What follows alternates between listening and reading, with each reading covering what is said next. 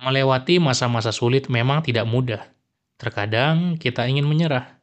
Terus harus bagaimana ketika kita lagi di titik-titik terendah?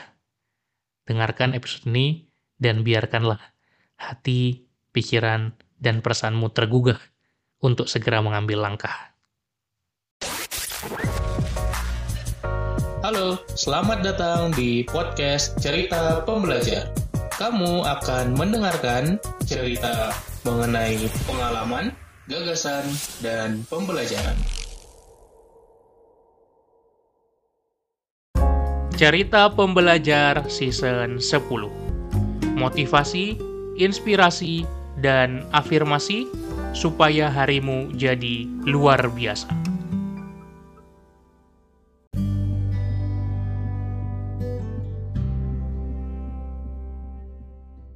Hai, untuk kamu yang sekarang sedang merasa sulit, sedang merasa susah, atau sedang berada di titik terendah, ingat bangkit, tapi kok rasanya susah. Seakan-akan hidup penuh tantangan. Dan seperti di ring tinju, terus memberikan pukulan knockout buat kamu dan mungkin kamu nggak tahu harus ngapain lagi. Aku nggak tahu apakah kamu hadir di episode ini mendengarkan secara kebetulan atau dengan sengaja. Tapi aku harapkan kamu bisa mendapatkan satu dua pelajaran dari episode ini. Bahwa tidak apa-apa, tidak masalah. Setiap orang pasti punya titik balik dalam kehidupannya. Mungkin titik terendah kamu bisa menjadi titik balik yang membuat kamu jadi pribadi yang jauh lebih baik. Bahwa di setiap waktu dan episode-episode kehidupan, kita punya cerita. Terkadang menyenangkan, terkadang sedih, terkadang gembira, terkadang susah. Terkadang kita sangat bersemangat, kadang kita marah. Dan sesekali kita merasa hampir mau menyerah. Aku pun juga pernah merasakannya. Maka aku ingin berbagi untuk kamu yang sedang mendengarkan ini, bagaimana sih kita bisa keluar dari titik terendah di masa-masa sulit kita. Coba perhatikan enam hal yang akan aku bagikan untuk kamu hari ini. Yang pertama adalah acceptance atau penerimaan. Memang hidup ada ups and downs. Hidup ada naik, ada turun. Kadang kita di atas, kadang kita di bawah. Terimalah bahwa kamu sekadang sedang merasa kesulitan, terima dulu. Terkadang kalau kita tidak bisa menerimanya, kita denial, kita membantah hal yang sedang terjadi pada kita, perubahan tidak terjadi. Kita hanya akan terjebak dalam kesesatan yang kita buat sendiri. Apakah kamu pernah mengalaminya? Perhatikan bahwa kamu perlu menerima apa pun yang terjadi dalam dirimu. Ingat bahwa setiap saat kita perlu menerima diri kita dan apa yang terjadi pada kita. Baru kita bisa merespon. Yang kedua adalah happiness. Pikirkan bahwa kamu layak bahagia. Ketika di titik terendah, masa-masa sulit, mungkin kamu merasa menyerah dan udah stop di sini aja. Tapi pikirkan bahwa kamu pernah merasakan bahagia dan kamu layak merasakannya terus. Asalkan kamu mau mengusahakannya. Jadi, apa kebahagiaan yang bisa kamu dapatkan segera. Mungkin kamu perlu refreshing sejenak, perlu istirahat sejenak, untuk bisa berpikir lebih jernih lagi. Dan prioritaskan kebahagiaan kamu di atas apa pun yang lain. Kemudian yang ketiga adalah gratitude atau rasa syukur. Bersyukur mungkin kamu rasa nasihat klise, tapi itu bukan. Hal yang sering sekali dibagikan oleh praktisi-praktisi pengembangan diri dan kamu mungkin merasa iya gue udah tahu ini. No. Kalau kamu belum benar-benar merasakan manfaatnya mungkin kamu belum benar-benar tahu bersyukur yang sebenarnya.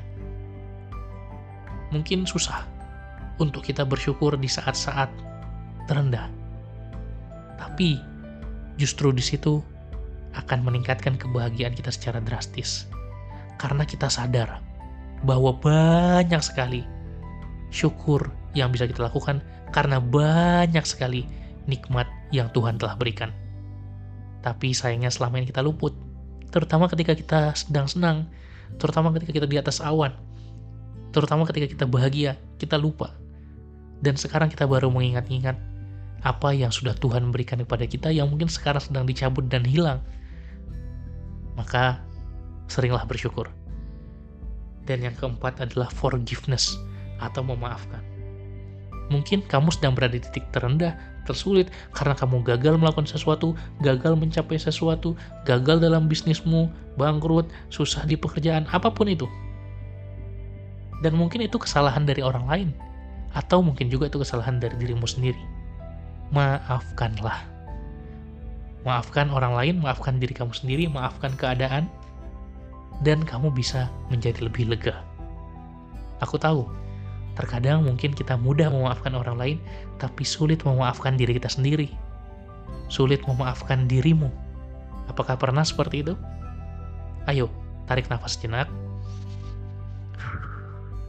dan maafkan dirimu. Atas apa-apa yang sudah kamu lakukan, maafkan. Kamu bisa sambil memeluk dirimu sendiri, bisa sambil meletakkan tanganmu pada dadamu dan katakan, aku memaafkan diriku. Kemudian yang kelima adalah purpose atau ingat lagi tujuan kita, target kita, apa yang ingin kita lakukan di hidup ini, apa yang kita kejar. Ingat lagi, karena itu adalah bensin dan bahan bakar untuk kamu kembali melaju. Untuk kamu bisa mengubah titik terendah ini menjadi counter, menjadi titik balik, sehingga kamu terus menukik, menanjak, dan terbang. Perhatikan ketika kita berada di titik terendah, tidak ada lagi pilihan selain kembali ke atas, selain kembali lagi menjadi lebih baik. Dan yang keenam adalah small step. Ambil satu langkah kecil. Satu step kecil saja. Ingat perjalanan ribuan kilometer dimulai dari satu langkah pertama. Mulailah melangkah, mulai ambil satu hal, apa yang perlu kamu lakukan? Mungkin kamu perlu refleksi dulu. Oke, lakukan. Mungkin kamu perlu istirahat dulu. Lakukan. Mungkin kamu perlu merencanakan. Lakukan. Mungkin kamu perlu cari orang untuk bisa konsultasi, untuk bisa bertanya. Mungkin kamu perlu belajar suatu hal baru. Lakukan. Take one little step now. Take action dan itu akan membuat kamu lebih baik lagi karena kamu sudah memulai langkah dari titik terendah menjadi titik balik. Dari masa-masa sulit menjadi masa-masa kamu berubah lakukan keenamnya. Acceptance atau penerimaan, happiness, kebahagiaan, gratitude, rasa syukur, forgiveness, memaafkan diri, purpose, ingat tujuan kita, dan yang terakhir, small step. Ambil satu langkah kecil untuk mengejar impianmu. Semoga bermanfaat. Kalau kamu suka dengan episode kali ini, bagikan di story tag aku pembelajar produktif ceritakan apa yang kamu rasakan setelah mendengarkan episode ini dan jangan lupa untuk follow di Spotify Cerita Pembelajar. Kita akan jumpa lagi di episode-episode berikutnya. Terima kasih, salam pembelajar.